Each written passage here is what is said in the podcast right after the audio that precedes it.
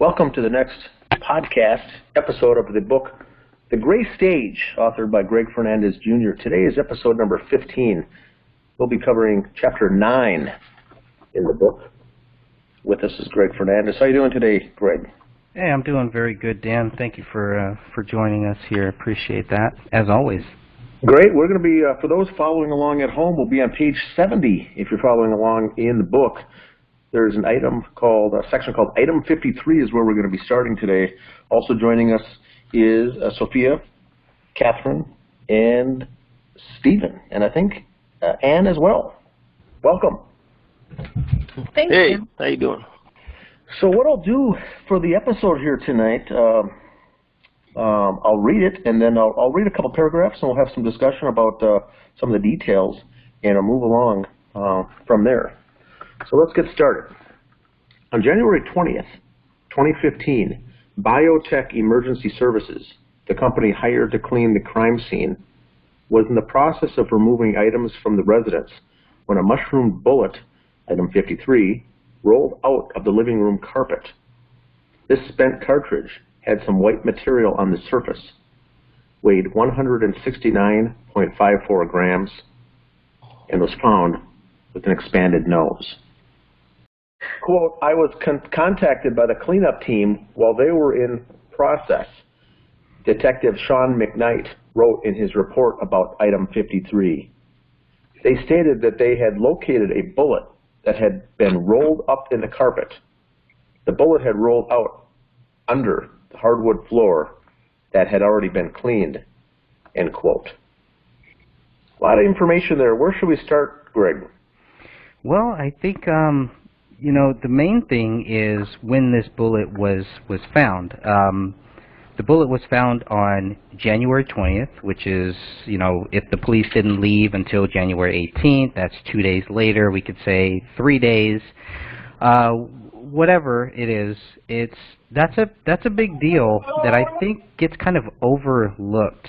And I think as we go on here, as we look at some of these documents too, we're going to see that that it's kind of item 53.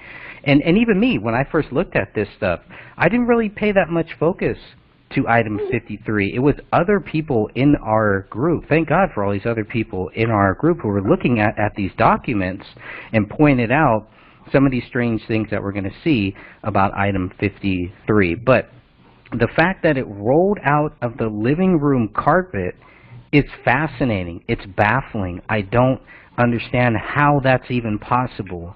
So can anybody, does anybody have any idea, shed any light on how a bullet, a magic bullet, one of two magic bullets, how does the bullet not get found when the police leave, when the investigators leave, when the BCA team leaves, the sheriff's office, all these people that are in this house, and nobody sees this bullet that rolls out of, of a carpet, of the living room carpet, where the bodies were taken out.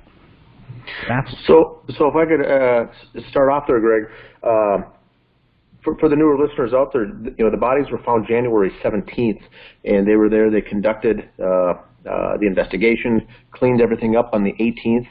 Uh, 19th, the cleaning crew was already in there, and now this is the 20th. This is day two of the cleaning service. And by rolling out, I think what happened is that they rolled up the carpet to clean underneath it. Uh, the living room in the Crowley family doesn't have carpet on the on the floor or attached to the floor. It's just a hardwood floor, uh, but there's an area rug, and I think this is what they're referring to here is the area rug when they refer to the carpet. So the cleaners, I think, rolled up the rug to get it out of the way so they can clean, mop, and you know, mop up the floor, and that's when it came out. Um, that's my impression. Is that what you think uh, uh, as well, Greg? yeah, yeah. That's Okay. the way that I read it, at least, given them, yeah, looking at their And documents. and maybe Stephen would know what would be the white white uh, material found on the surface, and then it depends on it weighing 169 grams. Uh, to those of us not in law enforcement, does that mean anything to us, uh, Stephen? Um, what what the weight Well, is? Well, you know, it- yeah, you know, I I looked this up earlier because it's been a while, but the the nine millimeter, the bullet weight uh, is anywhere from 115 to 165 grams or grains. Um, Some people call them grams or grains, but it's 165 is the highest. And what, what did you say the bullet weight was? 140 something? Uh, 169.54 grams. Oh, okay. So it was a heavy load. At 165 is a max on nine millimeter. Uh, I think that bullet possibly, guys, the way it went into the ceiling, it, that's what the white stuff is sheetrock, and it, it just from the angle didn't stick. It dropped out. And Well, that's what I'm thinking. Okay, so we've got a 40 caliber uh, mushroom, not a 9 millimeter. And this Oh, is I'm not so the- sorry. This is not the bullet that went to the ceiling. This was found in the carpet. Uh, oh, oh, oh, I'm so sorry. Okay, And gotcha. the other thing, I think, I think what you're getting at, Greg, on your first question was how did it come out? I think, I think the it was just embedded into that rug. Therefore, no one saw it sitting on the top. And when they rolled it, it came out from the bottom. Is probably what happened. Uh, Or it could have easily, um, I'm sorry, I'm sorry, Dan, but it could have easily also rolled underneath the sofa. And um, as they're moving furniture and they're getting stuff out of the way, and then as they're starting to roll up the rug, um, you know, then it falls out. When you're looking at um, how they say it was found three feet one inch from the the south wall and one foot ten inches from the kitchen. I mean, when you're looking at at their um, description of where this was found, it sounds to me like it was really close to to the main wall that had the writing on it in blood. So that would put it real close to where the sofa was. So maybe my thought is maybe it after whatever it rolled underneath the sofa, nobody saw it, and you know until they're rolling it up, and then poof, it falls out. Hmm, that would make sense. Yeah. Yeah, that And the carpet was underneath the sofa, wasn't it? Correct. Yeah. Hmm. Okay, so that would make sense. But then what is this white stuff? What is... I, I had, you know, and that's why I was asking to look at those photos. I don't see any white stuff. So, but of course we don't see the um, the mushroom den that's actually lying on the floor. But yeah, the whites that, and they don't really clarify. I've been trying to find that. Yeah, that's that's part of uh, Joe Cooksley's notes.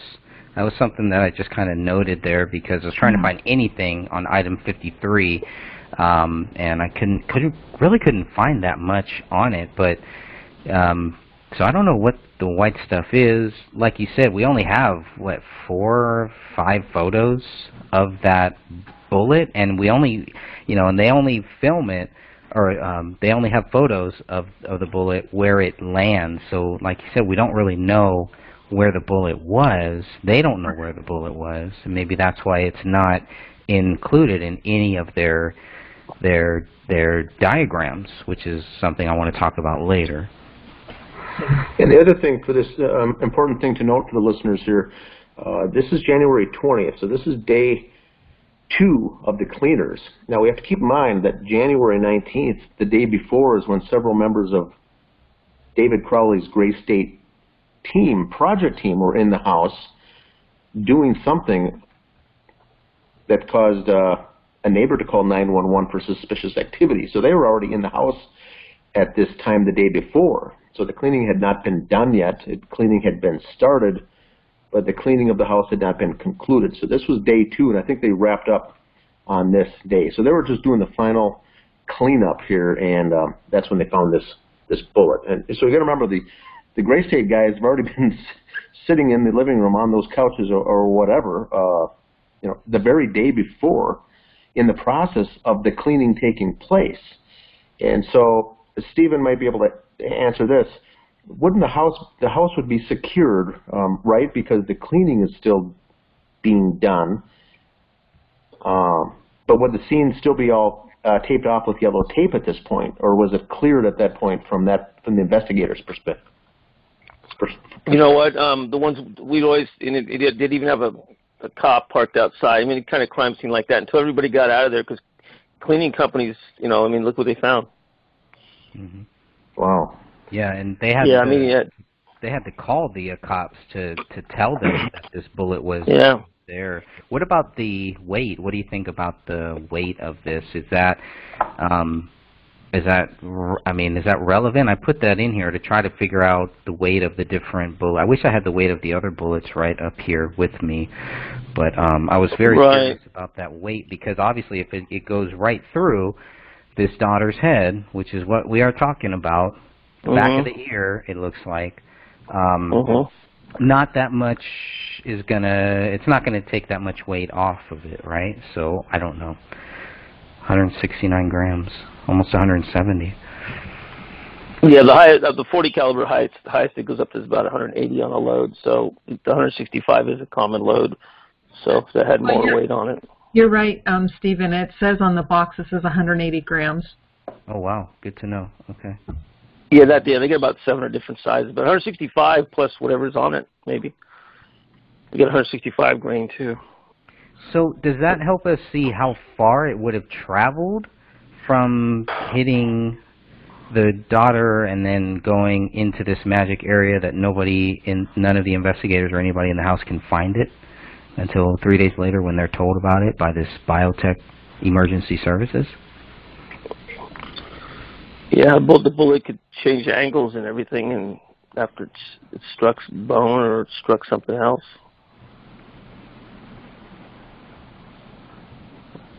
Mean, it couldn't have traveled too far, right? Because that living room, Dan No. might know this because Dan's been in the actual living room here.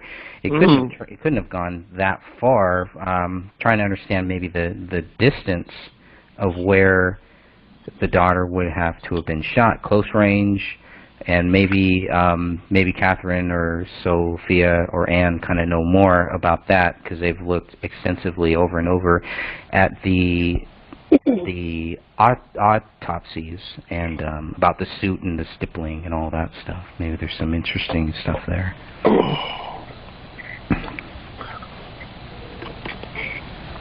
I haven't looked at it in a while, but to understand how close the bullet was when it when when she was shot, I think would be would be something that I thought that the investigators would have looked deeper into. The fact that they really don't mention item 53 that much is very bothersome, and I think many people looking into the case just don't don't know that.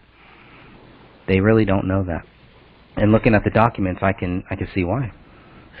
Well, another thing is they may want to uh, diminish it to some extent because it's it's once again it's something that they missed. Mhm. Item 57 they missed, and so they tried to downplay it. Item 53 they missed, and they tried to down downplay it. I think is uh, the embarrassment is is part of it. I think. That would make sense. hmm It, it And I don't think a lot of people understand that that living room was pretty small. Uh, after you look at the photos and you get an idea of where everything was, I'm I'm I was surprised to find that it was as small as it was. Yeah, it's not a big uh, it's not a big room um, being in it. Uh, and I was in it, you know, so it's not that large of a room to begin with. But yes, uh, it puts it into perspective when you see how close at close quarters everything is um, on site there. exactly.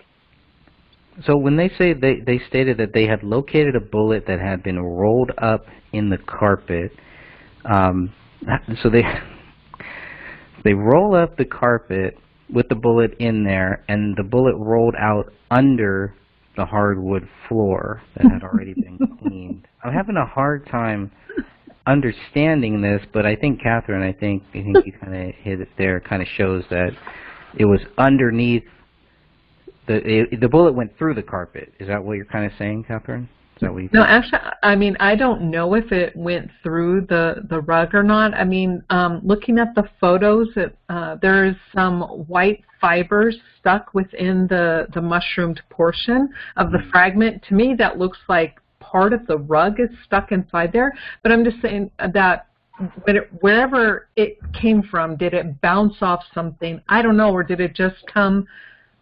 Ugh, I hate to sound so crude, but did it just exit and um, then roll after you know it came exited the the head? Did it then roll underneath the couch? I'm just saying somehow, some way, it's a possibility that maybe it rolled underneath the couch, and that's why it wasn't found until they're rolling up the rug. And Greg, I think I see what you're talking about as far as uh, the comment. I think he worded it wrong the way Scott uh, Sean McKnight wrote this. You're you're you're getting stuck on I think Greg where it says the bullet rolled out under the hardwood floor. Right. well, right. it, it obviously didn't roll under the hardwood floor. It rolled out under the carpet and bounced around and landed on the hard on top of the hardwood floor. But the way Sean McKnight has it worded is that he actually does say it went under the hardwood floor. So that, that's obviously an error, is what I'm I'm guessing is how he meant it. He didn't Yeah. mean to, to write it like that. Yeah, I think he kind of meant under the under the rug. It, the way that I really read it is under the rug, but yeah, I mean obviously it didn't go under the hardwood floor. So But they had it. It sounds to me like they rolled up that that area rug first to clean the hardwood floor, and then while they were unrolling it, perhaps or moving around, that that rolled up carpet already, it came out. That's how I understood it. Okay. Yeah. While they were moving it, once it's rolled up, and while they're moving it out of the house, then it then it rolls up, which is also kind of weird when you look at where. And and I, I will add in this in the video version. I'll add some of the few photos that we do have. But when you look at where it landed, it pretty much landed on the same wall where the blood writing was. So that's also another curious thing. By this time, the couch is obviously moved. Um, it, it had to, I, I'm guessing, but I'm assuming that it would have had to have been moved based on the photo that we've seen that was taken a few days after. Um, it was already moved, pro- probably by January 19th. Um, that couch had been moved for whatever reason, which is also another strange thing. But um, it does look like, it, I mean, the bullet rolls next to that wall. Um, so where were they moving it to? Where were they moving this rug? It kind of that made me think they were moving the rug out the back door, not out the front door, for it to have rolled that way. Unless you got two people on one side, a smaller guy uh, on the north side, if you're looking at at the house, I guess, or just looking at north and south on the diagram that we will show up here too. Um, it's just kind of weird how it rolls out and how it just lands in this area here. It's very, very curious to me. Now, we definitely know that they had to find a bullet for Raniya, because at this point they didn't have one, but I'm jumping ahead here, sorry. I'll continue on with the next uh, paragraph. Quote, at approximately 1300 hours on 1-20-2015, Detective Brian Bone reported, quote, Detective McKnight was contacted by the company cleaning up the Crowley residence at the request of David's father. The cleanup crew personnel notified Detective McKnight that they had discovered a bullet at the residence. They relayed to Detective McKnight that while picking up the rug from the main living room area, a bullet had come out of the carpet and fallen to the floor. End quote. So it So pretty this much is- matches, right? It Yep, matches yep. two things. And this is uh, January 20th, which would have been a Tuesday, 1300 hours. So we're talking 1 o'clock, 1 p.m. in the afternoon on a Tuesday. Um, David's father, you know, it looks like he's the one who arranged for this biotech emergency services to come in. They found it, and uh,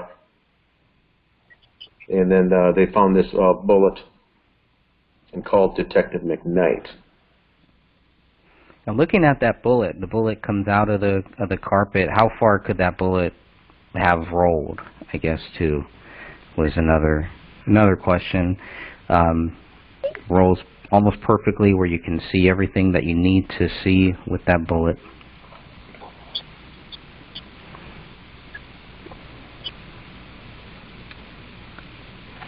All right, I'll continue on. Detective Bowen photographed the bullet when he and Detective McKnight entered the house.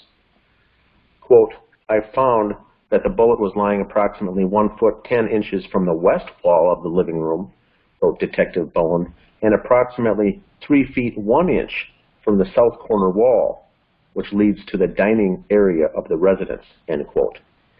It should be noted, Bone continued, that the bullet was predominantly flat on the back and was sitting on the front slash mushroom portion of the bullet.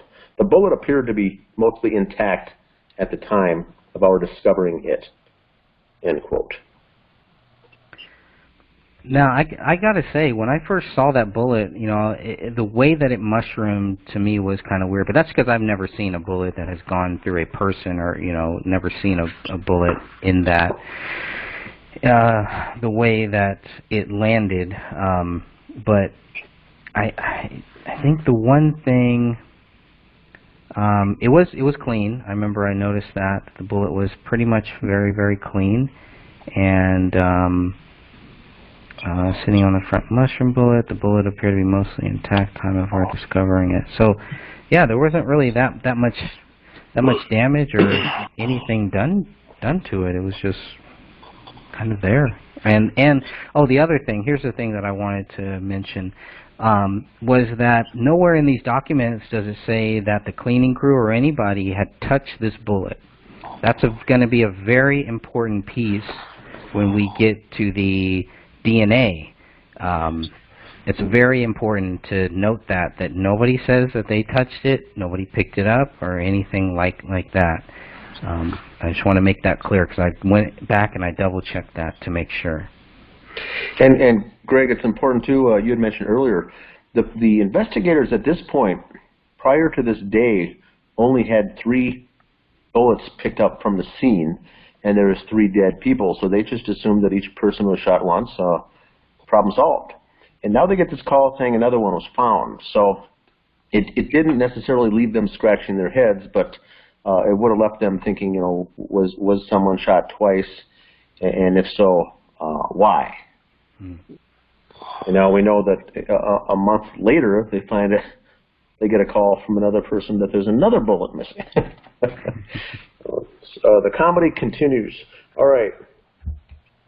So they find it. It's it's it's laying there. Uh, they discover it. They photograph it and whatnot. Now moving on, it says item 53-1 is a swabbing item from item 53 is a swabbing from item 53. Hairs found on the bullet were labeled as item 53-2. This bullet contained a blood mixture of two or more individuals, with the major DNA profile matching Raniya. Interestingly, David and Komel were excluded from being contributors to the newly found bullet. Based on those results, authorities should have been looking for a second DNA profile. Unlike some other results, it is not stated that 99% of the general population can be excluded from contributing to the blood mixture of item 53. What I find interesting about that sentence is this bullet contained a blood mixture of two or more individuals. So they're talking about blood, from two or more individuals, or Rania's blood mixed with DNA from two or more individuals. Mm. Um, the way that it's stated, I'm confused by this because, and there's a reason why I'm trying to get to the bottom of this because for David's bullet, it's stating that there was no blood found, but his DNA was found on it. And some are saying that it was his blood. On item And, uh, 53? on item 57. Oh. This is why I'm trying to get the clarification for item 53 first.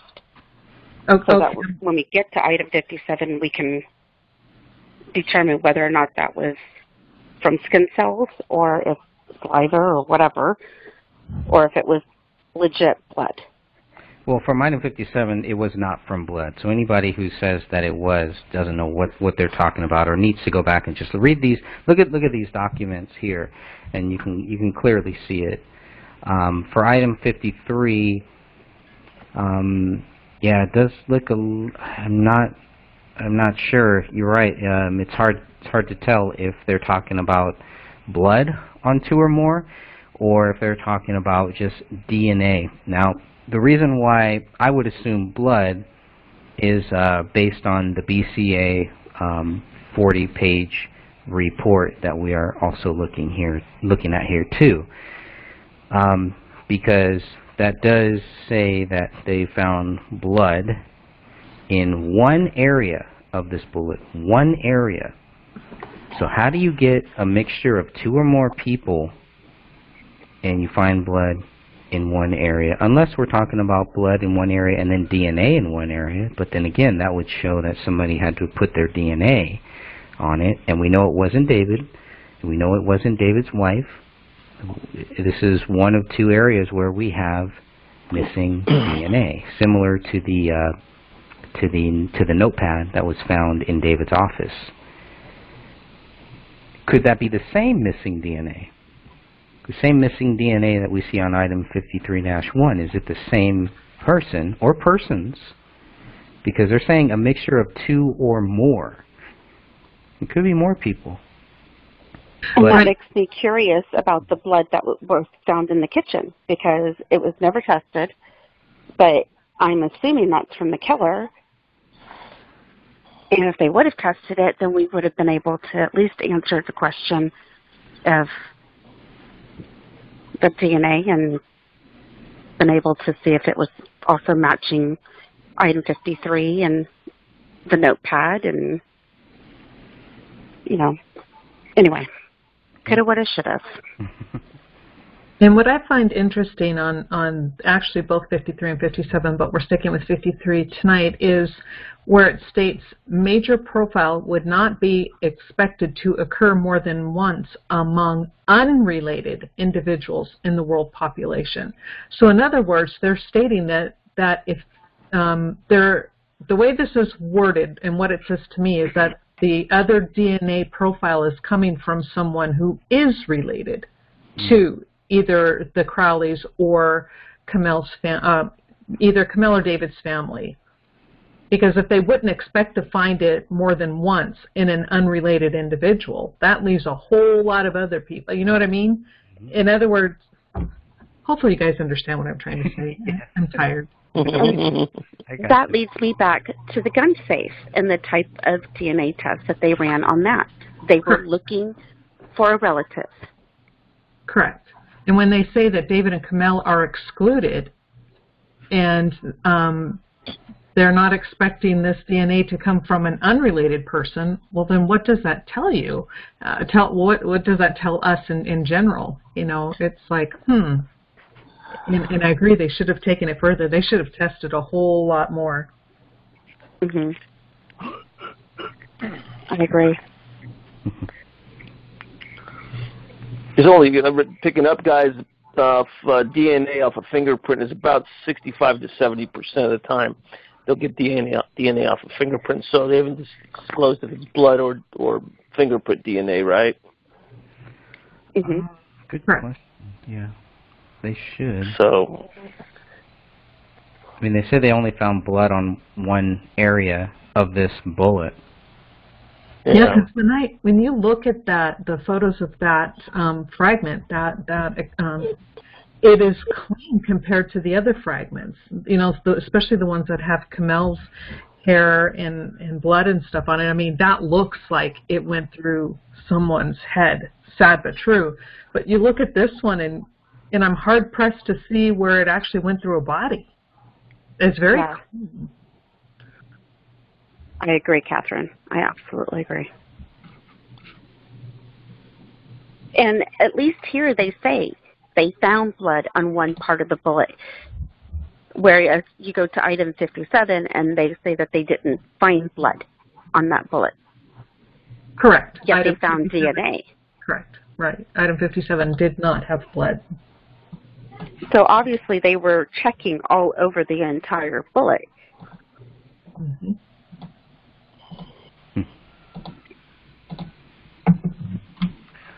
Pretty interesting stuff there. I don't know what what to think what to think about that. Um, and I think a lot Can you guys hear me? Yeah, we can hear you. Can you hear us? Hello, William. I think he's having uh, trouble hearing us, but um, I'll let him know that we can hear you. So, William, it's your technical difficulties. Can you hear us, William?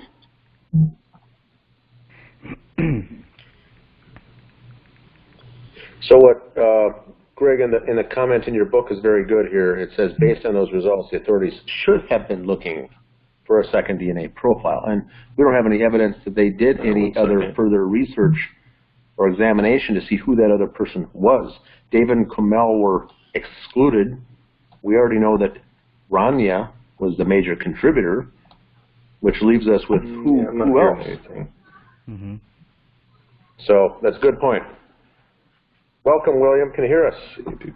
I think he's working out his. He's got some gremlins over there trying to Ah, stop him from from joining. That's what happened. we've got one paragraph left. Should I wrap that one up, Greg? Yeah, sure. Final paragraph is, since authorities did not discover this spent round on their own, we will never know where item 53 landed after allegedly killing Raniya Crowley. What we know for sure is that item 53 rolled out of the living room carpet on January 20th, 2015. What we still need to know is the source of this missing DNA profile or profiles associated with this bullet. Now, I, I would think that just this here would warrant a new investigation or to continue the investigation. Do we need to present to them, to the AVPD, do we need to, to present to them some of the other, do we need to find the DNA source for them? I mean, shouldn't they be looking for this DNA source? Why did they not? It's not like there's just one. There's obviously two here. Who, at this point, at uh, January, February fifteenth, 2015, who is who is in charge of this rejoin. investigation, and who is who is looking at um, this DNA and saying, well, yeah, there's somebody else here, but we're not going to even go there. I mean, I would assume by looking at this that the investigation should have kept going on. There should have been some type of follow-up to item 53 and to item 41. And we're not seeing that. So the investigation cannot be closed. It's, it could be one more reason why it's, it's never closed, why it's ruled exceptionally cleared. But shouldn't the police put some effort into this now, into finding these two DNA sources? Or are we, what, we're six, six years later? Uh, is that just a lost cause at this point? But how do they account for this missing, the two missing DNA sources? This is stuff that I wish I would have known when I, when we had the opportunity to ask Detective Gummer the 21 questions. It's things like this that make me very angry that it took so long for us to get this data. It was like stalling and stalling and stalling, and even now there's still stuff that they're stalling me on. After all of this time here, there shouldn't be any stalls here. If they believe David Crowley is guilty, they should be able to lay it out in black and white. And all we see is just a gray stage here. And that's why we are here. That's why we are looking for justice. That's why we will continue to look for justice for this family. Because who else is going to do it? Right. Yeah, you're right. hmm So Stephen, um, who would be responsible for that if you know this um, these results show up to the detectives? Would it be the responsibility of the detectives to say, okay, we need to start looking in a different direction, or is it the lab's responsibility? Do you know? Uh, no, it'd be the it'd be the office of detectives, the police department to drive that. And to, to answer your question, we'd have to you know take it as a PI case and get an attorney involved and write write it up and, and try to submit it you know to the DA.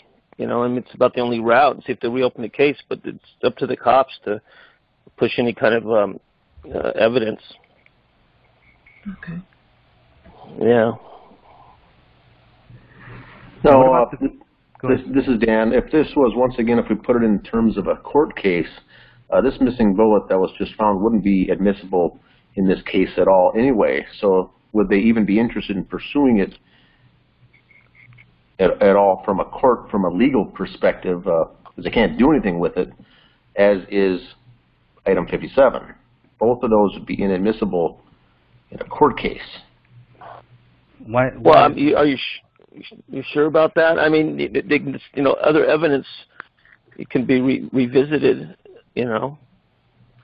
But the, since they were both found um, and not, um, at, the house had been entered by other people.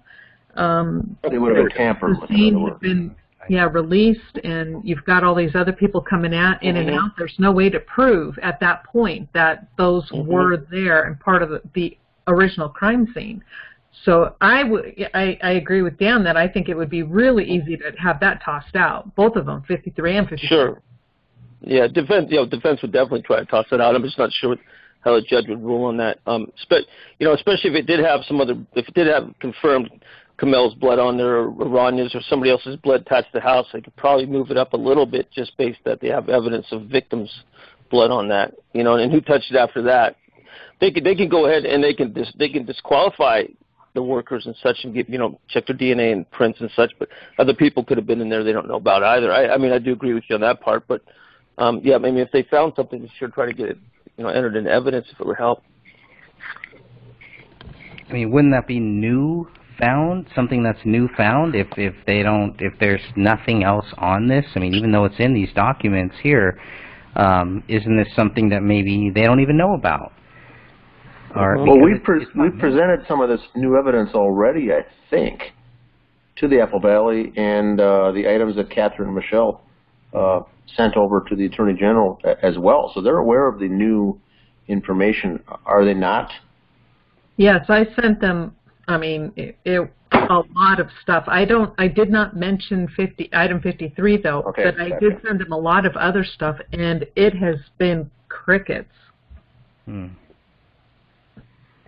And Maybe- and the private investigator that was hired, uh, Kenneth Maines, didn't come across this either. It didn't, you know, didn't didn't stick in his craw after reading this as Mhm. worth mentioning at all. Yeah. Well, is it is it worth Catherine maybe reaching back out to them and mentioning item 53? Did did you did you include item 41 and the the missing DNA profiles there? I'd have to go back and check um, on on those other particular items, but I would be more than willing to do it and and even revisit item 41. I, I don't remember if I included that. I know I really focused on the um, multiple blunt force trauma because that, I mean, yes, there's photos of it, but that was not mentioned anywhere. Um, but yeah, I'll, I'll re- redo an email and do a follow up and then add this new stuff if if it. Do you guys think that's a good idea, Stephen? Is that something we should do now or should we wait? I don't know. Maybe we should we should Monday Monday morning quarterback this before we ma- you know before we get any doors you know maybe shut up or show show our show our hand. Maybe we just got maybe basically write a report up and try to get an attorney involved. And I suggest that to help get us you know more documents and records. I like that.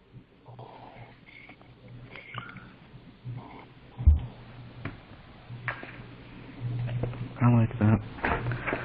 Well, I've got some notes here because I was going over the BCA 40-page document here that I've got pulled up, and um, just trying to find little things, anything that I could find on item 53, and um, things that I didn't include in the book either. So I was a little uh, frustrated with myself today as I'm going through some of these items here to see what uh, why why I felt the need to either leave this out or maybe it just you know it just wasn't that relevant. But looking at this stuff, um, obviously we know item 53 is not part of the uh, lab analysis request here. If you look at page one of this 40-page document, uh, which you can find on my website, and I think Dan, uh, I know you can find it in the in the group documents too, um, and you may be able to find it on uglytruth.info,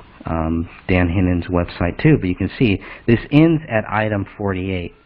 Um, so page page four of four. These are four pages. These are all of the items that are uh, going to be looked at by the the Minnesota BCA. Speaking of that, does the Minnesota BCA have any uh, authority to reinvestigate, to investigate, period, or they just simply data collecting, documenting, showing, saying, hey, this is what we found and that's it? I mean, is there any, would they be of any, any help um, to try to get the case reopened, or is that kind of a lost cause? I think it, it, it could be, but, but that's the group that's got the uh, inconsistencies with the metadata on the photographs. Mm-hmm. So they're going to be hesitant on doing anything, I think. I see. Well, this four, this uh, first, um, the first four pages, this is signed off by Joe Cooksley on 118-2015. The uh, a big thing to note here, I'm going to go back up to page one, actually. Um, the estimated due date. If you look at the estimated due date, um, these are some interesting dates that we do have here. So there's not much time.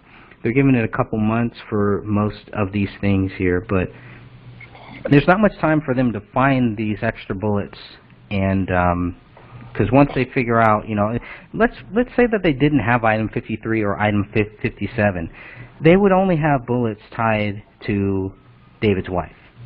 That's it. So it's really odd that all of a sudden, a few days later, they find a magic bullet rolls out of this carpet. One month later, they find a magic bullet in this attic. Um, they needed to find those, whether they were just, you know, eh, whatever the case is. I'm glad that they did find them, and I'm glad that they actually documented them. But in this 40-page document that we're looking at here, it's it's it's really brushed over, especially item 53. I would even argue item 53 is mentioned less than item 57, and we're going to go through some of that here too. So, um, uh, so yeah, so this, so the first one, only 48 items. That's all that they had when they left that crime scene. Uh, then they have this other analysis request form that is not dated. This is three pages long here, filled out by Detective Bone. And they found other items. When they says this is this a new case, they put no, which is accurate because it's not. This is where they find item 53. The only thing they're going to test for is the nuclear DNA. Scrolling down just a little bit here, known DNA samples. I want to talk about the known DNA samples because they put yes and they put no. So they've checkmarked yes and they've checkmarked no. And we're going to see later on that they have DNA samples for all three people. Maybe it's a typo. Possibly. That would, that's the only logical thing I can make sense of. But in the comments here, and again, this is not dated. So you wouldn't really know that they're talking about item 53. You wouldn't know that they're talking about item 57. Based on the order of these documents in these 40 pages, I can only guess that they're talking about item 53. So this is a possible murder-suicide. I am submitting a found bullet from the scene after the BCA crime scene team left this scene. Test for DNA if possible. Questions, call me. And that's from Brian Bone. That is to Joe Joe Cooksley. Very short, very brief. I mean, uh, there's just really not much here. So, is Joe Cooksley out of the loop here too? He says, okay, test for the for any DNA. Doesn't say what date that they found it. This document here um, is not dated. This three-page document is not dated. Um, then we go down to page 8 here, and this is where the nuclear DNA tests are going to be done here. This shows everything that they have tested as of 2-3-2015. Obviously, item 57 is not going to be included on this. Um, but whereas there were 48 items previously, this is a four-page document, you know, now we're getting into items, um, there are 53 items. Item 50, 51, and 52 are known DNA, or are known blood samples from David, Komel, and from uh, Raniya. Where did these DNA samples come from? Are these DNA samples from the bodies at the crime scene? They are. They took them when they did the autopsy. They took known blood. They took blood samples from the crime From the bodies during the autopsy. I got you. Okay. Because I mean, um, why weren't those included in the in the first 48? in the first document, the first 48 doc... or, Because they um, hadn't completed, they hadn't done the autopsies yet. Gotcha. So they were still working on that. hmm And once they got that, they just happened to also get item 53 at that same time, around that same time.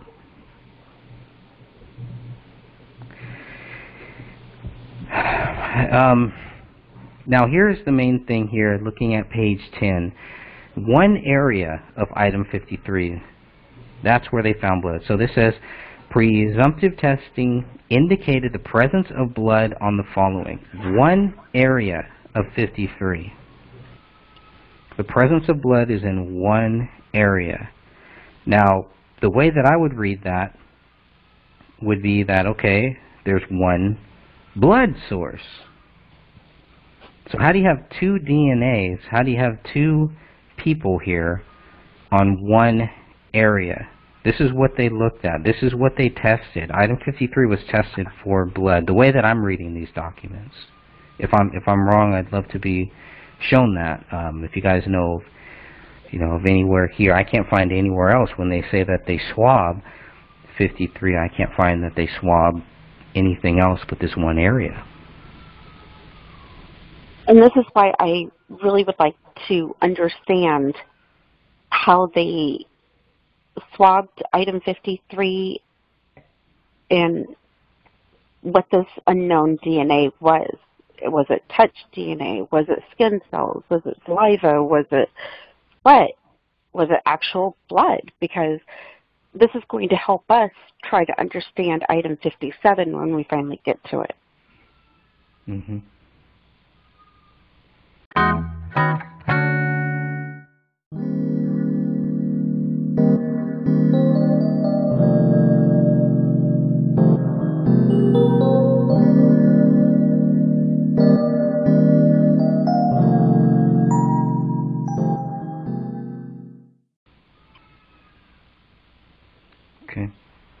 Well, what I find interesting about um, that part in the report right there where it says that they found blood on one spot. Now, Mhm. if you have a projectile going through a skull, it should be all over, not just in one area. And and again, that that fragment looks really clean. So that's my question. And for, because um, since we don't know and we can't see the quote unquote area of blood that that was found, um, could it been a drop of blood that had been mixed? Who knows? Prior, maybe somebody picked it up. Again, we just we just don't know. There's not enough information. Um, it's very vague. That's probably why I didn't put a lot of that in in my book because it was, you know, what do we know? What can we prove? What did they find? What is conclusive? A, a lot of that I really tried to stick to that. So that's probably why I barely mentioned item 53-2, which we can see here on uh, page 12. Hey, look, there's 53-2. Apparent hairs and fibers were collected. so That's where I got. I knew I got it Yes. from somewhere. we found well, it. um, when a hollow point mushrooms, it does it mushroom once it makes impact with with the body or the skull or a wall even? Does it impact at that time? Uh, I mean, does it mushroom at that time, or how does that Upon- work? upon- Because Upon, Mhm. upon contact with the surface, it'll mushroom, depending on how hard the surface is. So if it went through Raniya's skull, then it should have mushroomed by the time it exited. Correct. So it should be covered in her DNA, the entire bullet, correct? And they only Pretty much, found yeah. blood in one spot. Yep, that that's my And point. it, and so it should have had tissue. It should have had, Hair. Yep, yeah, a lot of And it- hair. Yeah. didn't. Nope. Brain matter, everything. It, Oh, So does does that help us maybe see close range, far range? oh, this is another rabbit hole. What if it's uh, you know it, it just say that you know the wing its winged or just barely touched your skin and just drew a little blood, and then when it went from maybe just barely touching her skin, I mean, should be more blood if it entered entered any part of the body, but in the it would mushroom if it hit the floor or the carpet. Um, should be a lot more blood if it entered her body though. That's for sure. And they didn't find any stippling for Raniya at all, so this was not an up close and personal. Well, this is where the the idea, at least in my perspective, and oh, oh, we have, we have Stephen here, um, because reading her autopsy report, it does state. Where is her autopsy report? I, I brought it up here.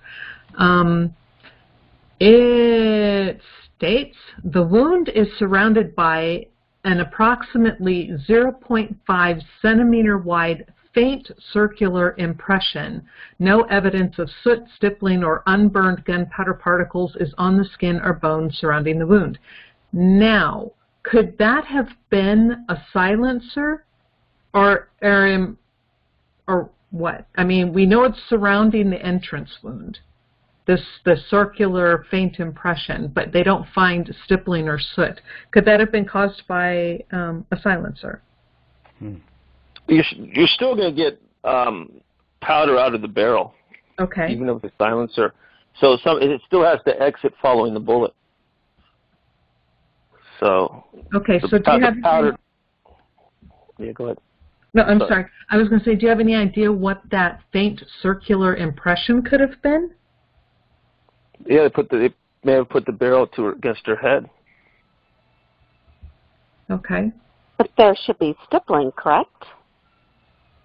If they put it pressed it right against her head, maybe not, because it's I'm talking right against the skin. All that stippling is just going to go inside. It wouldn't be tat- tattooing or stippling on the outside. And if she, and if her hair was down along that area too, that, that the hair would ab- absorb some of the stippling, I believe. Not all of it, maybe a little bit, but the the, the round the round circular, if it's fairly consistent and, and accurate, would be the barrel of the weapon possibly.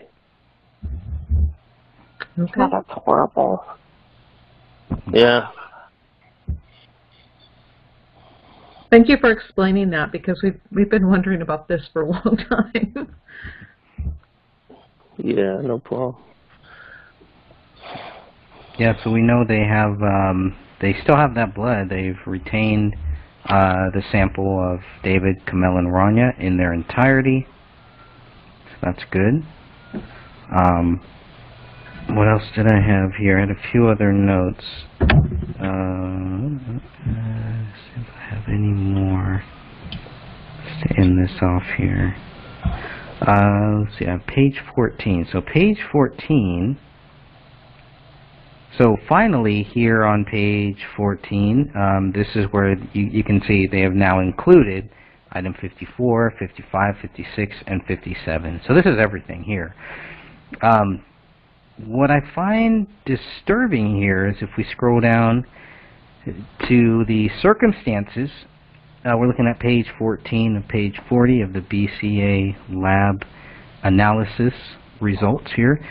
Um, in the circumstances, they are sure to mention item 57 that they found on 2-18-2015, no mention of item 53. Nothing. They go down here to the date and time processed. Again, they mention uh, 1-17-2015 to 1-18-2015. They give you the exact times of the processing nothing on item 53. They skip down to item 57, 218, 2015. They give you the times of those dates. Item 53 is completely out of this so far. That bothers me too. Why? If they're going to mention item 57, why don't they mention item 53 here? yeah. It's a big That's a good point. It's a big problem that we have here. Um, I don't understand that. I really don't. Um, they're very careful to mention a lot of other things, to mention every person that's looking at this, et cetera, et cetera. It just it just seems like some of these documents were filled out and then they were added on. So where we see in the circumstances, um, it just looks like from where it says on 2018, 2015, that was added later from the the date slash time process from 1745 hours to 1945 hours on 218 2015 it looks like that was added later why didn't they add they had time to add that. Why didn't they add anything about item 53 I, I don't understand that. I don't understand that reasoning. Um, even looking at page 15 they have the location the items. There's no item 53 here. It's mentioned later on yes but it's not here. I don't understand this. I don't understand. It just makes me think that item item 53. Maybe um, I always thought item item 57 was the smoking gun. maybe item 53 is more. I think that they gun. actually both are, Yeah. in my opinion. Maybe we should make this part of the conference call. Yeah, I think so. These two. I think so. Which I do hope to do hope to get that set up here pretty soon too. Um, what else did I have here? Oh, the circumstances. Let me go back to the circumstances. Um, Sophia, we had talked a little bit about this too. The, the circumstances for what they say. Um, let me read this here. They say that the investigative information revealed that the occupants of the home had not been in contact with anyone for weeks. That's not true. That is completely not true. So either they don't know what they're talking about or they are lying. It can only be one of the two. Um, Sophia, can you kind of maybe um, explain a little bit, bit about what what you relayed to me earlier today about that? Well, uh, we have a conversation between Komel and her friend uh, via text message, and that occurred on the 21st of December.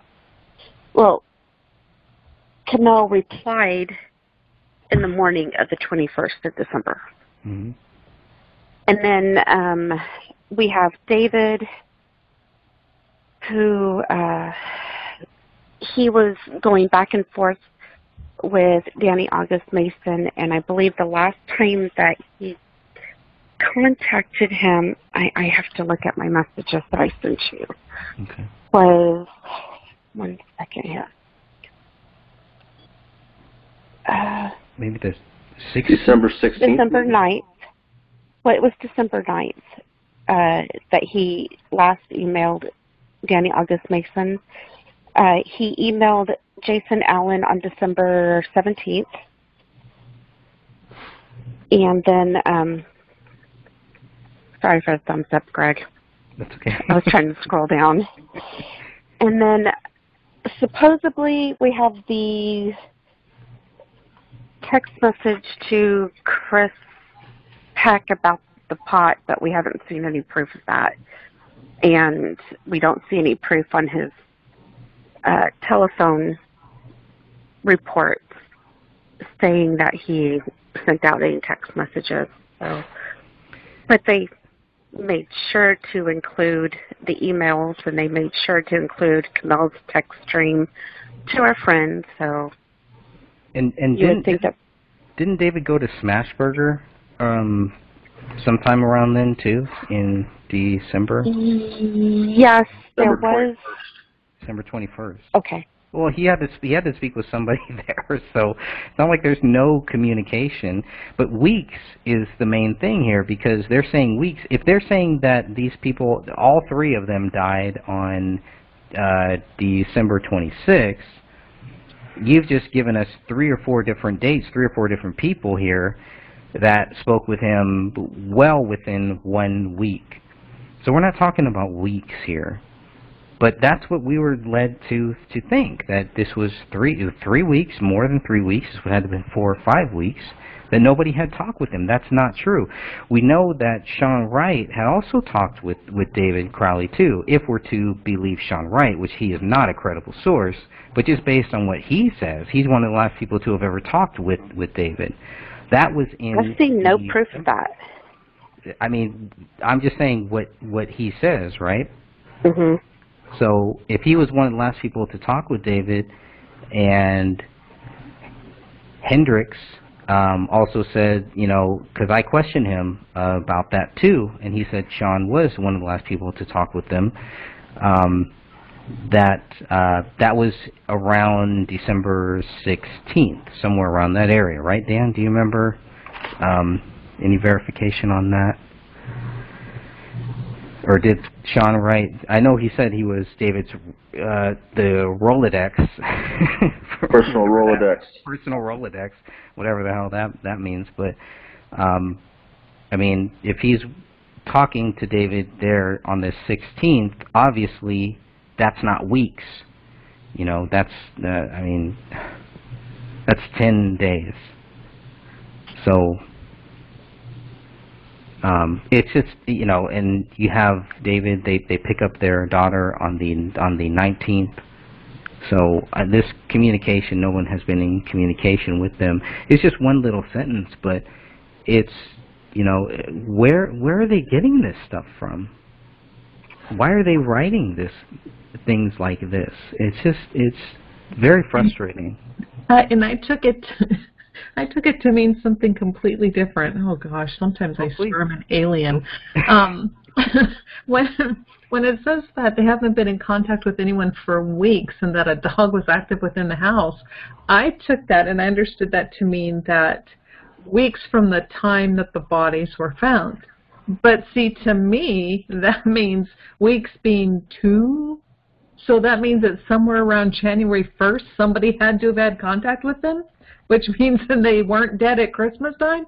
So that's where my brain went with it. Oh, I see. Well, they, I mean, they say because there was no activity past December 26th, they, they think that that's the date that everybody was, was dead.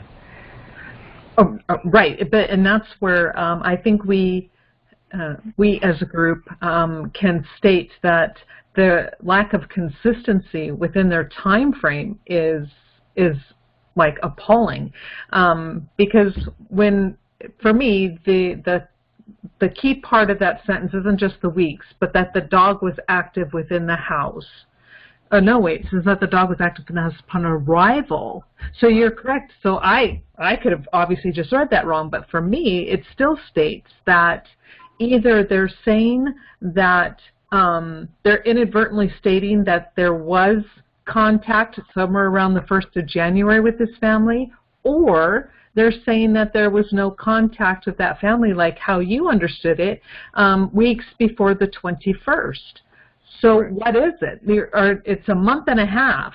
You know, there's a huge month, a month, month and a half time frame that they are leaving it completely wide open to anyone's interpretation. There's nothing is concise, nothing is is explained.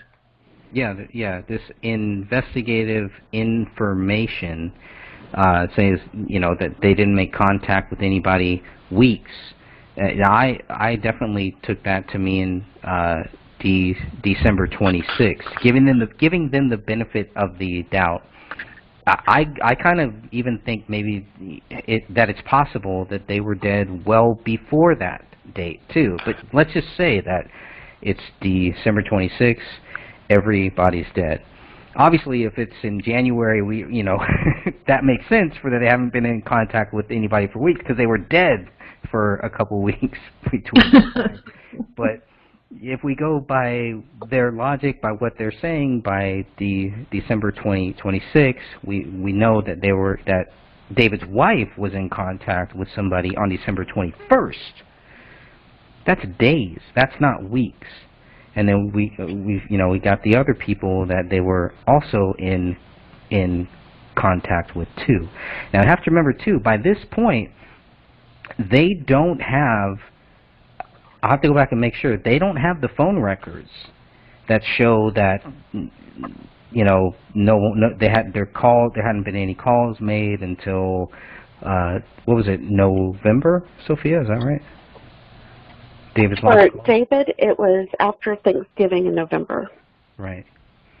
Right. So that's that's a whole other issue there. So it's not it's not uh, like it's a big deal for me because obviously they're not eh, you know they're not calling people. Um, he's online chatting. He's online doing things. He's sending messages to people online. He's meeting with people. He's picking up his daughter. He's going to Smashburger. He's doing things. Okay. We actually don't know that David was the one who went to Smashburger. Somebody could have taken his card. Komel could have even used his card. True. We're just assuming that it was David who went to Smashburger. Somebody went to Smashburger with with their Mhm. card, definitely. Correct. Someone his his card was charged on December 21st for 30 some dollars of purchases at Smashburger in Apple Valley. We don't know who physically went there and got what. Dan, have you ever eaten at Smashburger? No. Um, okay, I'm just trying to figure out would twenty dollars be for two people? Or Uh, one It, it was 30, and I would and I was and I would Oh. say that's kind of high, and so that would be a group of a group of people, and that's what you know people have suspected that it wasn't David and his family at all. It was a bunch of guys ordering burgers Hmm. uh, with David's Okay. card. So Well, the reason why I asked was because if we go to like Five Guys here, just my daughter and I, it's it's like twenty five, twenty six dollars, and that's just usually two drinks, two burgers, and a fry. okay, okay. So that's that's So- Texas. That's your Texas prices there.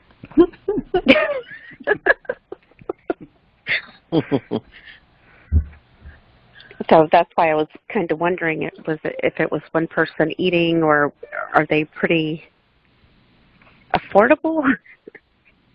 I, I was just trying to see if it was how many people would have gone to eat there. I'm Right. guessing that was a meal for, for for two to two to three people. Okay, okay, then that makes sense. Now, um, So we're looking at the 21st uh, Mhm. for last known activity. Okay. Besides David's little note saying six days until the first or something. The the meme Was that six days till Christmas, or was that six days till New Year? I forget. Yeah, I know. For the new year. Till to the New Year. Okay. Which looks like it was a five changed to to six. By the way. so it's pretty interesting too.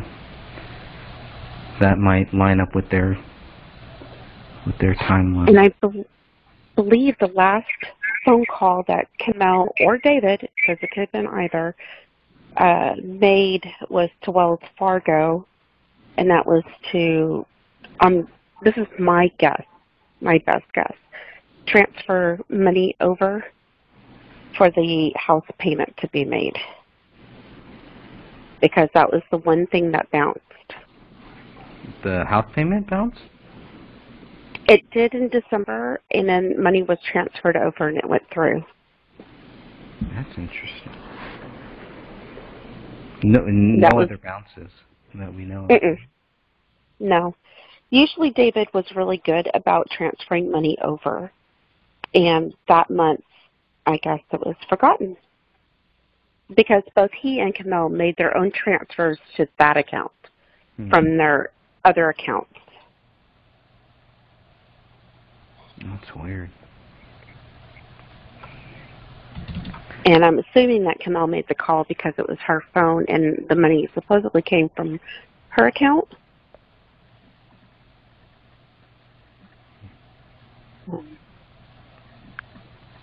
Well, I got um, page 21 pulled up here, and uh, this is where I had assumed we would see item 53.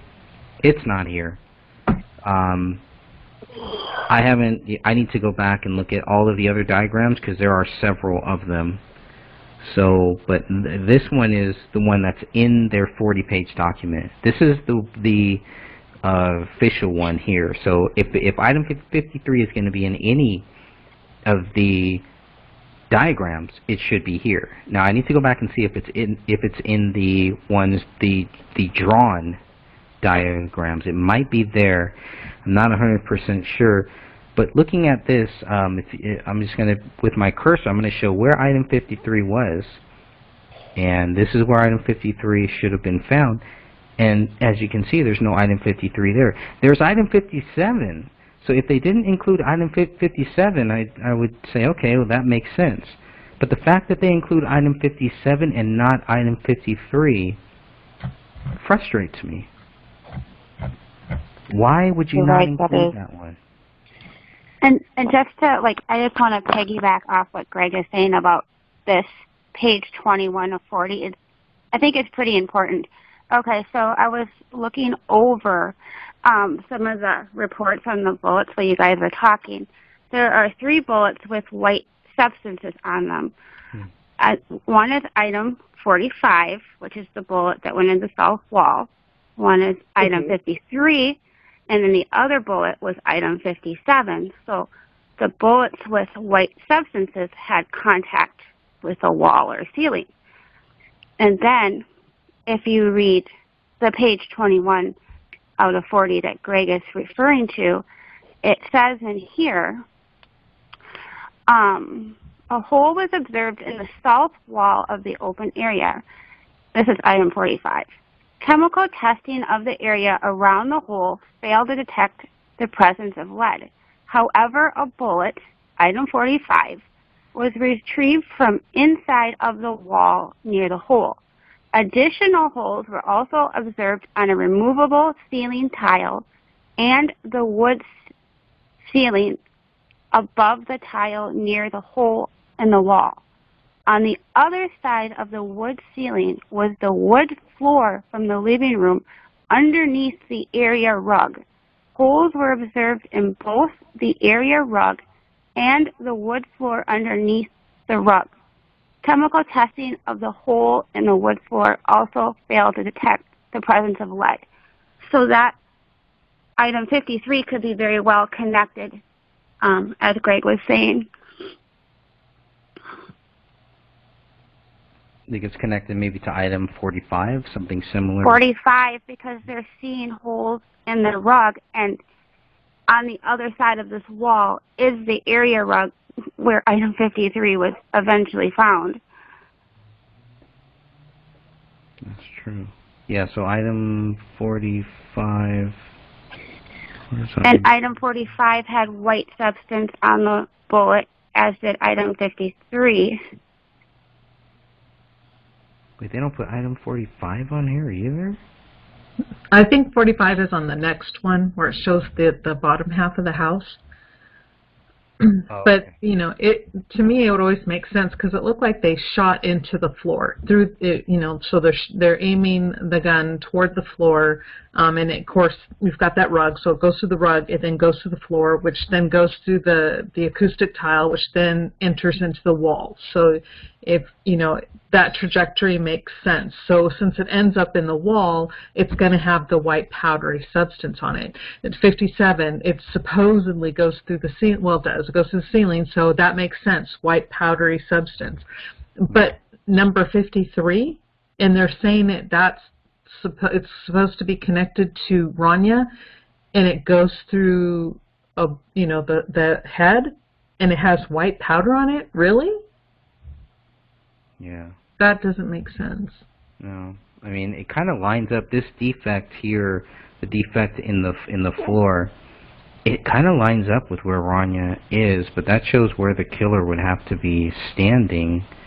Um, I don't know. That's yeah, that's interesting. Well, and since they didn't do either a rod test or a laser test or string or, you know, thing, we have no idea really the trajectory. All we know is that they're saying, you know, there's a hole through the rug, which then matches up with the hole in the floor, which then, you know, leads you to, to this other path. And Well, I, I'm so frustrated with him. I know, me too. I mean, I'm sure everybody listening to this is, and we just, you know, we're not, we're just trying to figure out what really happened here. That's the most Im- important thing.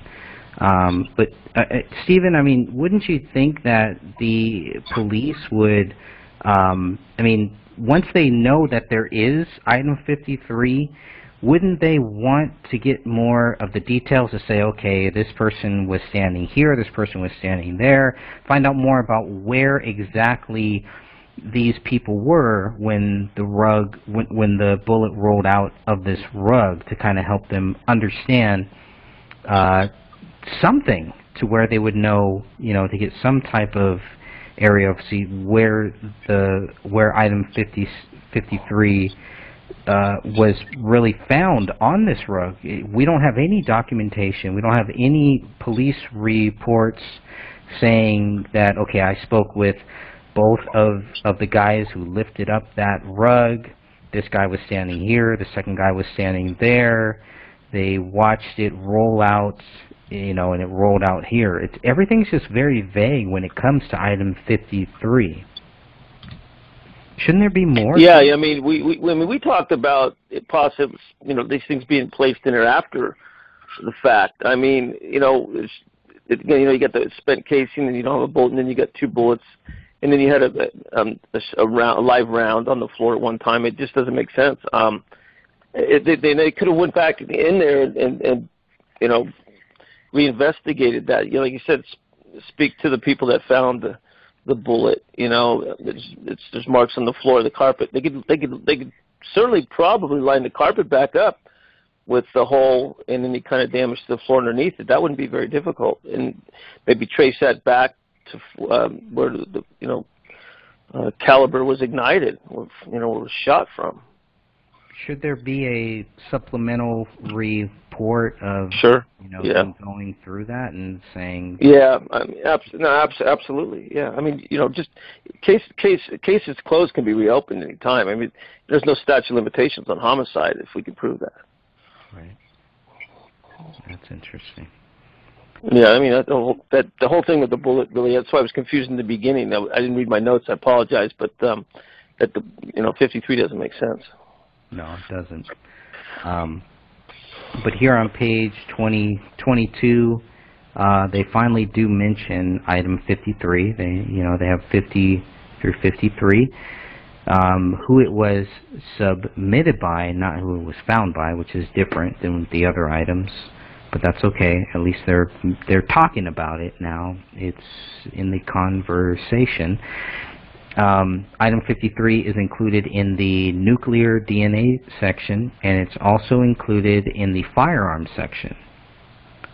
So uh, this is um, this is that's the 11-page document there. So, I mean, any anyone, any supervisor, any people, you know, eh, people that are reading that, any news reporters, fake news reporters that have access to all of, of this stuff, if they're not looking for anything, if they're just reading it, you know, they're not going to read that much into it because item 53 is not mentioned much.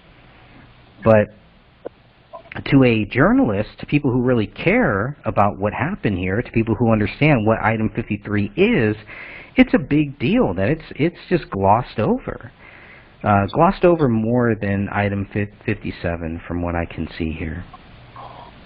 Um, I find it interesting here, page 23 is just the item 52, which is Raniya's blood sample. So it isn't like, you know, um, uh, 50 and 51, which is David and David's wife.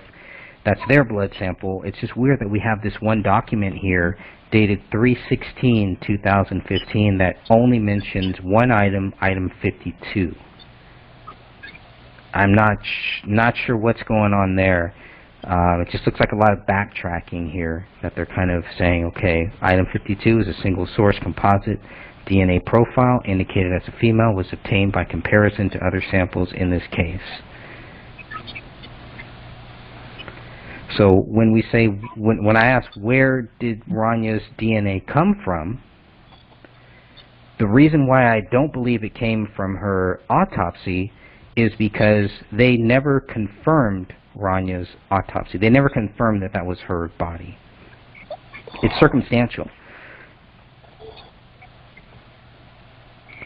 So that's that's a big deal. Now, maybe I got that wrong, and if I got that wrong, I hope somebody will help me understand because I want to get it right. You know, um, whatever whatever the truth is, I want to make sure that I get it right.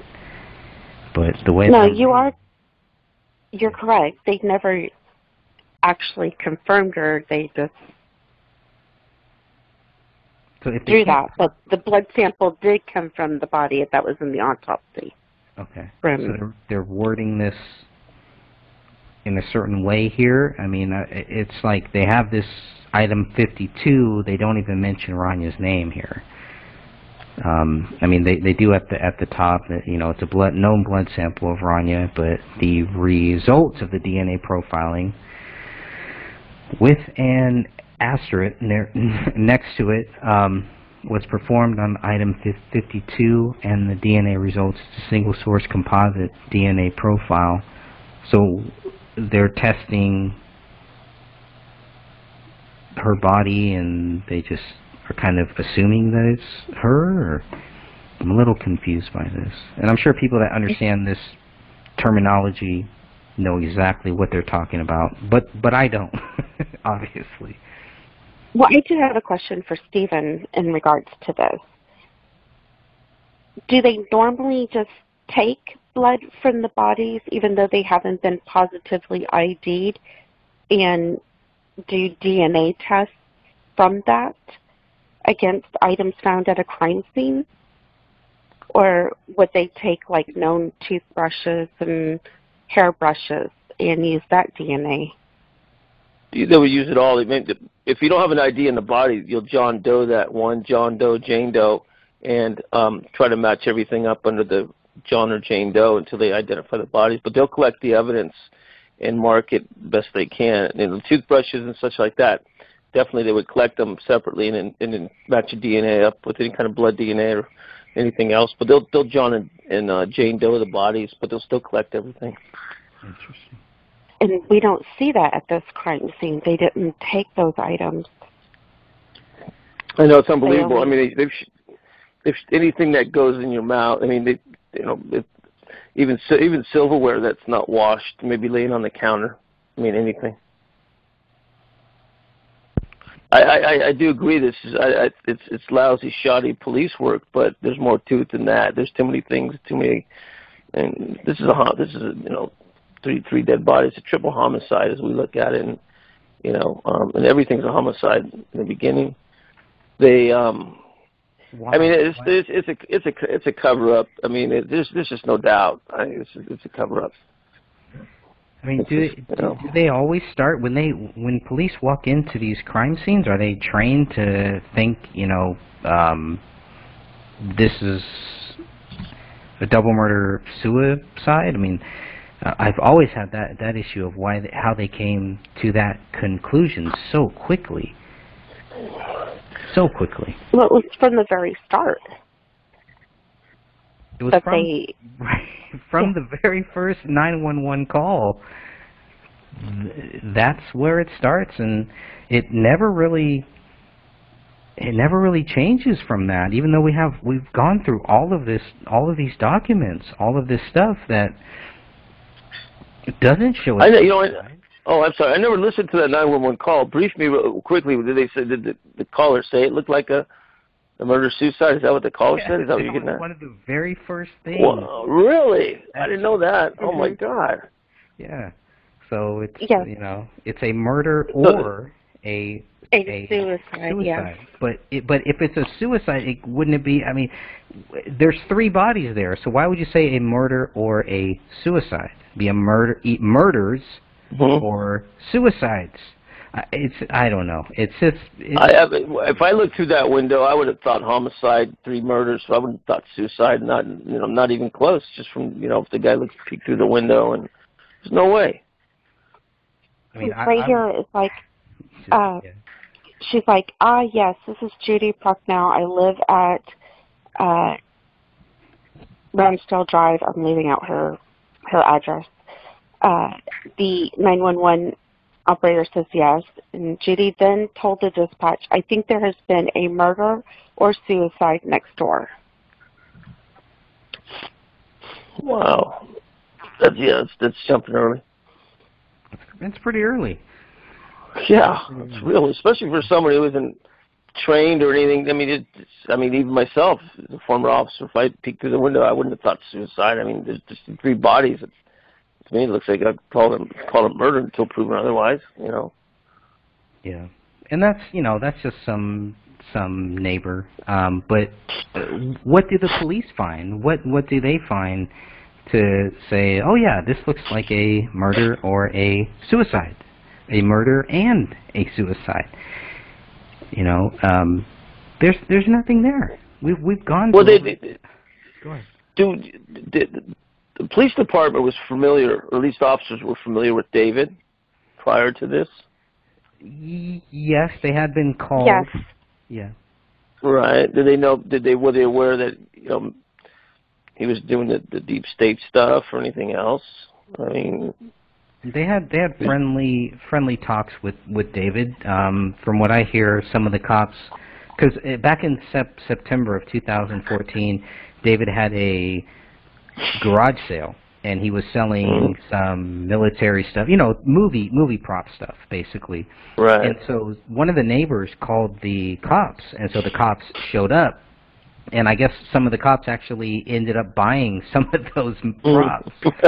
So, you know, there was nothing. There was nothing bad there. There was a neighbor, um, a young kid, and maybe maybe Ann or Dan or, or Sophia or Catherine know more about this. Uh, um, it's a, it's a video that we we don't talk that much about, but we, we probably should. There was a young kid who, um, you know, talked about David and said that you know he did not think that David had committed this this crime and Judy Prochnow called him autistic and was basically putting this kid down. And it's like it's just really weird really weird stuff like that. Um Mhm. the a- the actions of so many people you know who claim to be David's friends or David's neighbors and stuff like that. It's just it's just really odd the way that they acted. But um y- even if we discount the- all of that go ahead Well, it's it's also how they're still acting. Is because if you're on Reddit or Instagram or anything and you talk about this case, boom, she pops up and she tries to control the narrative immediately. It is the freakiest stuff ever, and that's why we try not to say her name because it, it's, Oh, it's like a gotcha. moth to a flame. wow. yeah. Oh, and then you I, it goes from her trying to control the situation to then attacking Yeah, which she And- has has no no facts to back any of this stuff up. Is not looking at any of the stuff. Will not debate any of these factual documents. The actual document. I don't know if she's even read them. You know, she only spoke with David once, twice, maybe.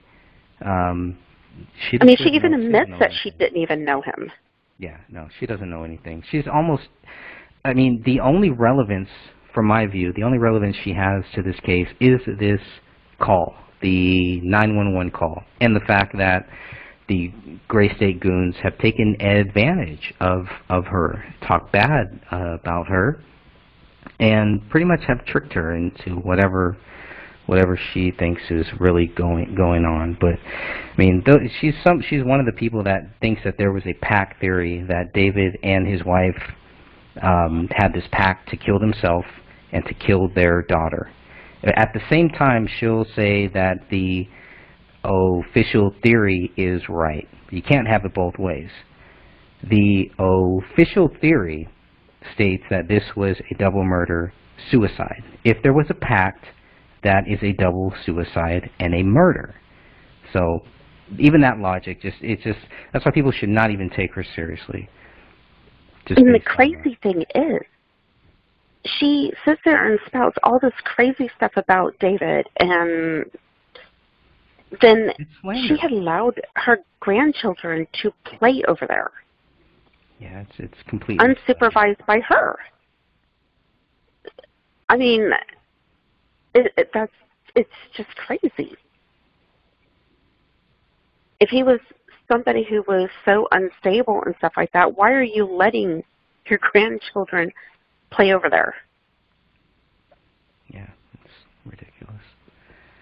So, or or not even know him or speak with him, but you're allowing your grandchildren to go over there. That's that's crazy. I mean, allow them to play in the backyard where you could see them and you can see what's going on. Or at least go over there and strike up a conversation and get to know that person before you allow your grandchildren or anybody to go into that house that's part of your family. I mean, if I don't know. I totally would not have ever allowed anything like that to happen No, it's ridiculous. without knowing the person. Um, let's see, what else do I have here? Um, okay, page 31. Let's go to page 31 here. 31. Okay, so 31. These are the results of the firearm. Because I was trying to see, okay, they say David's gun fired item 53. So let's see what they have. What evidence do they have? Now, in the BCA 488 document, you'll find probably a lot, a lot of more of the actual details of this here. But just looking at what they have, what they finalized, based on everything that they find, et cetera, et cetera, this is what they say. They say that item item 1 did fire um, item 50, 53. So okay, so that's great. Based on what? That's where it gets a little tricky here because they have a hard time. I know we're going to talk about item 57 on another show, but they have a hard time connecting item 57 to that gun. And they use item 31, which is a bullet fragment, which is completely weird too. Um, but they don't really explain how do they prove that item 1 fired item 53? The only thing that they mention is that when they looked at item 53 and these other bullets, here too, um, that they show them to be consistent with bullets from a Winchester PDX-1 brand cartridge. Okay, how does any of that prove that item 1, which is the gun, fired item 53, the bullet that we're talking about here. I'm not seeing it. Are you guys seeing anything? What would you, let me ask Wait, you this. wait, wait. wait. What would you Uh. need to, to see in order to prove that um, item 53 was fired from David's gun? What should I look for? Wait. Items test fired cartridge from item one were entered into Minnesota Firearms Database. Search failed to reveal any items matched item one. If future searches of the database. Yeah, I was I was interested. Maybe you can read that and we can get Stephen's view on that if you want to read that sentence or that paragraph there. Even I- I didn't it. I'm I'm reading it off of the phone, but I'm having a hard time seeing it. Yeah, it's it's. I was baffled by that one too. Um, Items Mhm. of a test fired cartridge case mm, from item one were entered into the Minnesota Firearms di- uh, database. A search of the database failed to reveal any items that matched item one. right. And so That's the- my guess is if it was fired in any other crimes. Crime. Right, that's what it is. It's, it was used in another crime. Gotcha. Correct.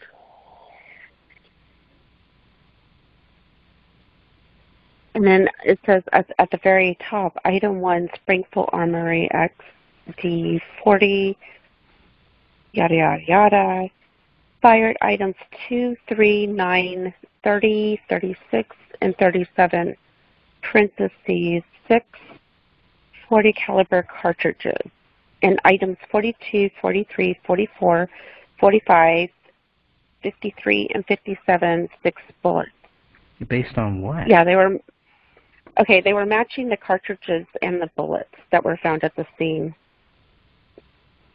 Right. But how did they prove? I mean, look at how much time would they spend time to to try to connect item 57 to item 1. They have to use item 31 in order to to do that. So what do they use to connect item 1 to item 42, 43, 44, 45 and 43 and and 53? It's not here.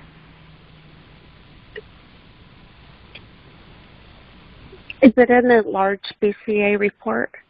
The information of how they matched these bullets up?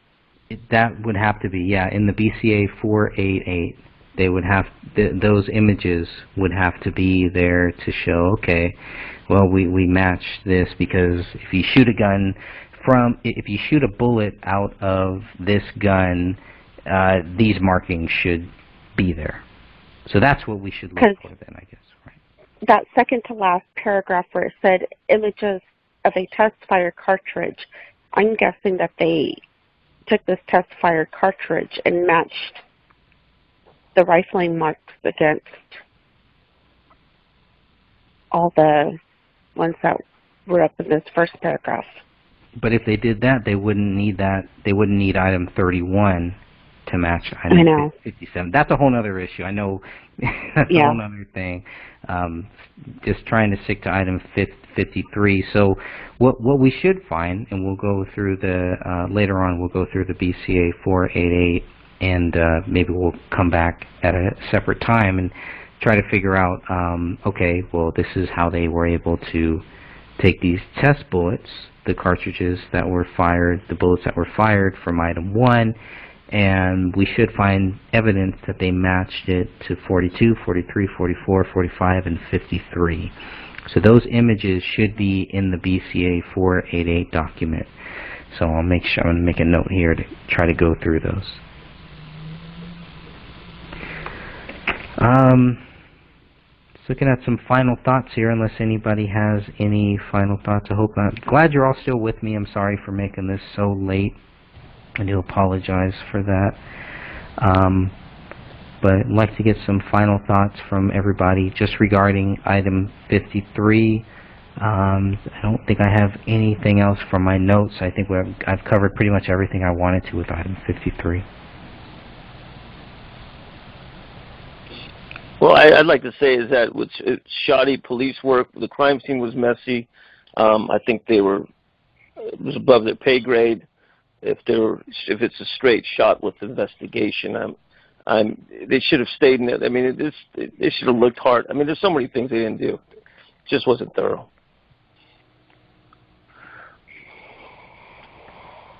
All right. Anybody else? Final thoughts? Nope. I just um, I, I just want to say that I'm I'm glad you uh, brought this up because I had not really paid much attention to item 53 at all. But after reading this part in your book tonight and then going through all the reports, it was like, whoa, it's it's much bigger than what.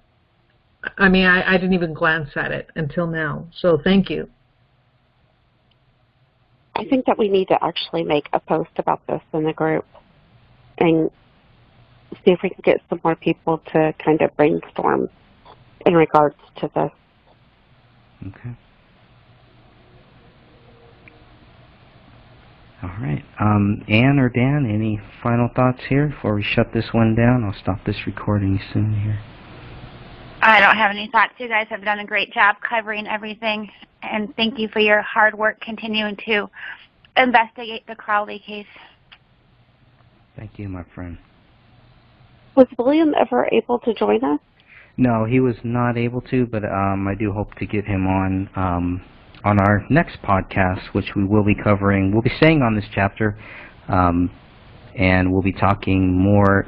That uh, chapter kind of jumps around, so uh, in our next show, um, we will be focusing more on item 57, how we even get to know that there was an item 57, and then we'll talk more about all of the strange things with item 57. So I do look forward Oh. to to that one. That'll be a fun show.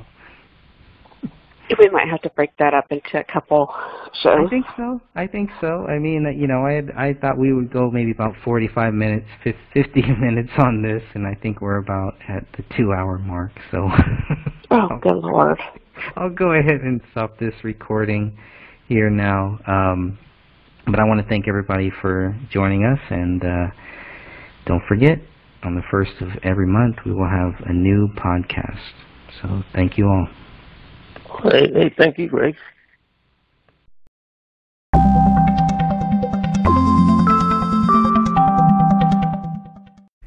Murder at 1051 Ramsdale Drive. What happened to David Crowley, his wife, and his daughter? If this was truly a double murder suicide, why did investigators fail to prove David Crowley guilty? Where is the evidence David Crowley killed his wife and daughter? Where is the evidence David Crowley killed himself? Within 24 hours of finding the bodies of David Komel and Raniya Crowley, the Apple Valley Police Department were treating the incident as a double murder suicide. Authorities cannot prove David wrote Allahu Akbar in his wife's blood on the living room wall. Authorities cannot prove David wrote I have loved you all with all of my heart on a laptop in the kitchen. Authorities cannot prove David wrote Open the Rise most recent version Submit to Allah Now on a notepad in his office bedroom. Authorities cannot prove the dog trapped inside the house ate David's right hand, both of Komel's hands, and their daughter's right arm, since dog feces tests were never done. Authorities did not know about a bullet that rolled out of a living room carpet until they were notified by the cleaning company, two days after the bodies were found. That bullet would later be tied to Raniya Crowley. Authorities did not see the bullet hole in the living room ceiling or the bullet in the attic above until they questioned David's friend a month after the bodies were found. Authorities did not find a motive to support their accusations against David Crowley. Authorities did not find David's blood on any of the bullets at the crime scene. Authorities do not know when David Komel and Raniya Crowley died. What we know for sure is that David Crowley has not been proven guilty.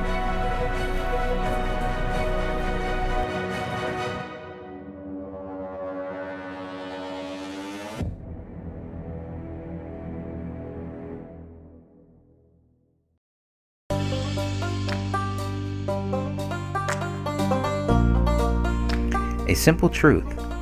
It really is this simple. Either you believe David Crowley is innocent or you believe he is guilty. If you believe David Crowley is guilty, you are wrong. If you believe David Crowley is innocent, you are right. It really is that simple. A United States Army veteran is dead. His wife and his five year old daughter are dead. A thorough investigation would only conclude with authorities admitting they lacked evidence to support their accusations. If authorities were to admit the case remains unsolved, they would also have to admit that the public may still be in danger. I am not able to solve this case. My interest is in forcing authorities to admit David Crowley is innocent. The reason they refuse to talk about this case is not because they are confident of David's guilt. They lack confidence in their allegations. Their department wishes to move on, but they are only lying to themselves. They must know the simple truth, and they need to publicly admit this. Their credibility depends on it now. The unspoken truth is that David is innocent until proven guilty. Why are authorities running from this simple truth? How long do they think they can run for? You cannot run from God. You cannot run from your nightmares. And you cannot run from the facts. Why would anyone want to? What could possibly motivate someone to try? If you cannot prove David Crowley guilty, then he remains innocent. It's as simple as that. So the resistance we face is disgusting. If David was guilty, the evidence would be right in our faces. If David was guilty, resistance to our questions would not exist. If David was guilty, facts would be evident. There are no facts to prove David guilty. There are only facts which prove David innocent. Hence the resistance to getting justice for David Crowley and family.